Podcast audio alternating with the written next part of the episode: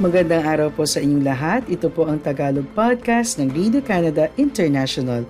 Sa loob ng 10 minuto, ihahatid namin sa inyo ang ulo ng mga balita tungkol sa Canada, sa Pilipinas at sa Filipino-Canadian community. Kaya tutok lang tuwing Biyernes, linggo-linggo sa aming podcast. Ako po si Catherine Dona, ang inyong tagapagbalita sa Toronto. Ang ulo ng mga balita ngayong pangatlong linggo ng Oktubre. Pagpaproseso ng work permit pinadali para sa Canadian employers na nagre-recruit sa Pilipinas. Ika-apat na Pilipinong namatay sa digmaang Israel at Hamas, kinumpirma ng Department of Foreign Affairs. Wabanakwut Kinew nanumpa bilang unang First Nations Premier ng Manitoba.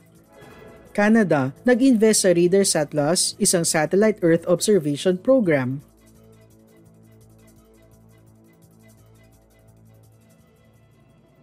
Tinutulungan ng gobyerno ng Canada ang Canadian employers na madaling makapag-hire ng mga manggagawa na kailangan nila upang punan ng mga bakanting trabaho at paunlarin ang ekonomiya ng bansa. Inanunsyo ni Federal Immigration Minister Mark Miller noong Huwebes ang paglulunsad ng CanWork Philippines, isang pilot program sa Visa Office ng Immigration, Refugees and Citizenship Canada o IRCC sa Maynila, kasabay ng kauna-unahang Philippines-Canada Friendship Week.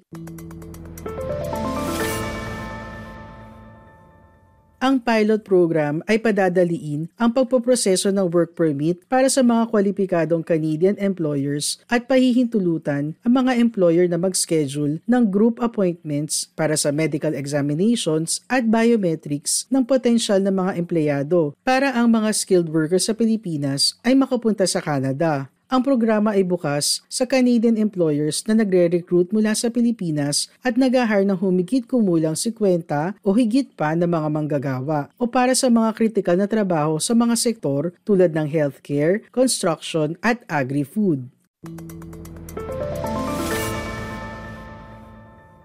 Siniseryoso ng Canada ang responsibilidad nito upang protektahan ang temporary foreign workers. Para makapag-participate sa naturang programa, kailangan ipakita ng mga employer ang kanilang commitment sa patas at ethical recruitment guidelines na nakasaad sa International Organization for Migration o IOM.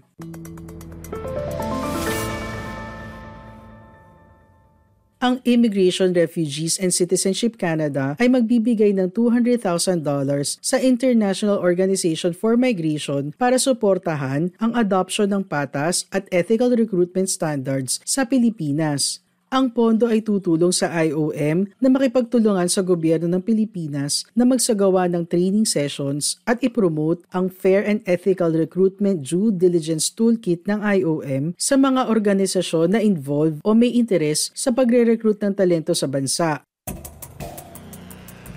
Para sa iba pang balita, bisitahin ang aming website ici.radio-canada.ca. Kinumpirma ng Department of Foreign Affairs ng Pilipinas noong Huwebes na isa pang Pilipino ang namatay sa Israel kasunod ng pag-atake ng Hamas sa bansa. Sinabi ng Department of Foreign Affairs na ang biktima ay isang Pilipinang caregiver na nagtatrabaho sa communal settlement sa Israel nang magsagawa ng surpresang pag-atake ang militanteng grupo na Hamas noong Oktubre 7.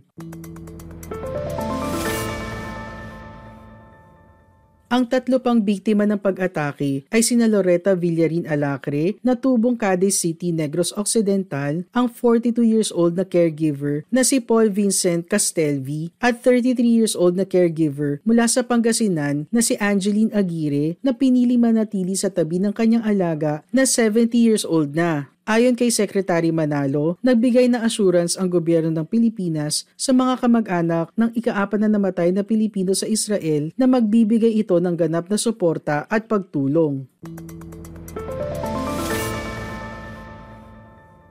Sinabi ni DFA Undersecretary Eduardo Jose de Vega na ang ika-apat na namatay ay isa sa mga Pilipinong idineklara na nawawala. Wala pa rin impormasyon tungkol sa dalawa pang Pilipino na nawawala hanggang ngayon. Ang Tagalog Podcast ng Radio Canada International ay available din sa Spotify, TuneIn, Apple Podcasts, Amazon Music at Google Podcasts. Nanumpa na si Bob Kinew bilang ika-25 premier ng Manitoba noong Miyerkules sa isang makulay na seremonya na punong-puno ng tradisyon. Siya ang unang First Nations premier ng isang Canadian na probinsya. Ang First Nations, Métis at Inuit ang mga katutubong tao sa Canada na may sariling paniniwala, tradisyon at gawin ng pamumuhay. Pakinggan natin ang panunumpa ni Manitoba Premier Bob Kinew. I, Wabanakwut Kinew, do solemnly swear that I will duly, faithfully, and to the best of my knowledge and ability perform and fulfill the duties and requirements of the office of President of the Executive Council and Minister of Intergovernmental Affairs and International Relations and Minister responsible for Indigenous reconciliation for the province of Manitoba, to which I have been appointed, and so long as I shall continue to hold that office without fear or favor, so help me God. Mag-subscribe sa newsletter ng Radio Canada International. Magtungo lamang sa aming website, ibigay ang inyong email at makakuha ng lingguhang newsletter ng Radio Canada International. Inanunsyo ng federal na gobyerno ng Canada ang investment na mahigit 1 billion sa susunod na 15 taon sa isang satellite Earth observation program na tinatawag na RADARSAT+. Ang datos na ibibigay ng mga satellite ay gagamitin ng iba't ibang ministries ng gobyerno, lalo na upang mag-develop ng adaptation plans ukol sa climate change.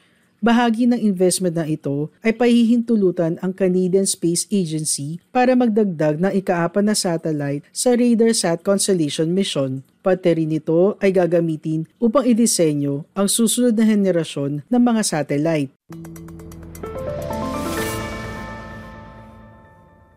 Sinabi ni Federal Environment Minister Steven Gilbeau na ang datos mula sa RADARSAT+ ay tutulong sa kanyang ministry na gawin ang mga aktibidad upang bantayan ang estado ng yelo at i-monitor ang kalusugan ng mga ecosystem. Ang satellite images ay tutulong sa mga awtoridad na mas maunawaan ang epekto ng pagbabago ng klima.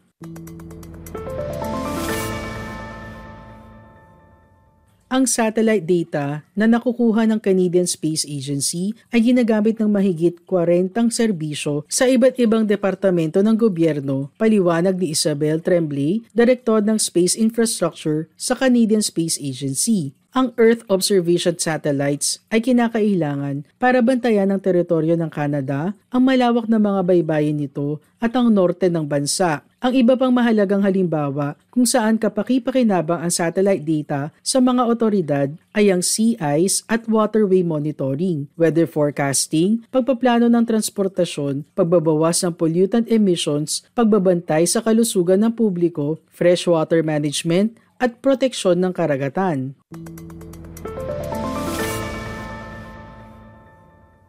Nilinaw ni Tremblay na nais ng gobyerno ng Canada na gawing accessible ang datos na ito hanggat maaari para sa kapakinabangan ng pinakamaraming tao. Salamat sa polisiya na ito, ang mga mananaliksik, estudyante at kumpanya ay magkakaroon ng access sa datos mula sa Canadian Space Agency satellites. Tulad ng maraming Canadians, maaaring umaasa ka na sa Facebook o Google para makakuha ng balita mula sa iyong paboritong media outlets. Ngunit malapit na magbago yun. Noong Hunyo, inanunsyo ng Meta at Google ang kanilang intensyon na i-block ang access sa lahat ng news content sa kanilang mga platform sa Canada sa pagtatapos ng taon. Ang mga anunsyo na ito ay tugon sa Online News Act na kilala rin bilang C-18 na naglalayong tiyakin na patas ang pagbabahagi ng kita sa pagitan ng mga higanting digital na kumpanya at mga news outlets sa Canada. Paano ka patuloy na makakakuha ng balita mula sa Radio Canada International Tagalog? Ang pinakamahusay na paraan ay kunin ng balita direkta mula sa aming website sa pamamagitan ng paglikha ng bookmark at pagpapanatili ng iyong subscription sa aming newsletter. Maraming salamat po sa iyong pakikinig sa Tagalog Podcast ng Radio Canada International. Lagi po kayong makinig tuwing Biyernes para makabalita tungkol sa ating mga kababayan dito sa Canada. Hanggang sa susunod na linggo, ako po si Catherine Dona ng Radio Canada International.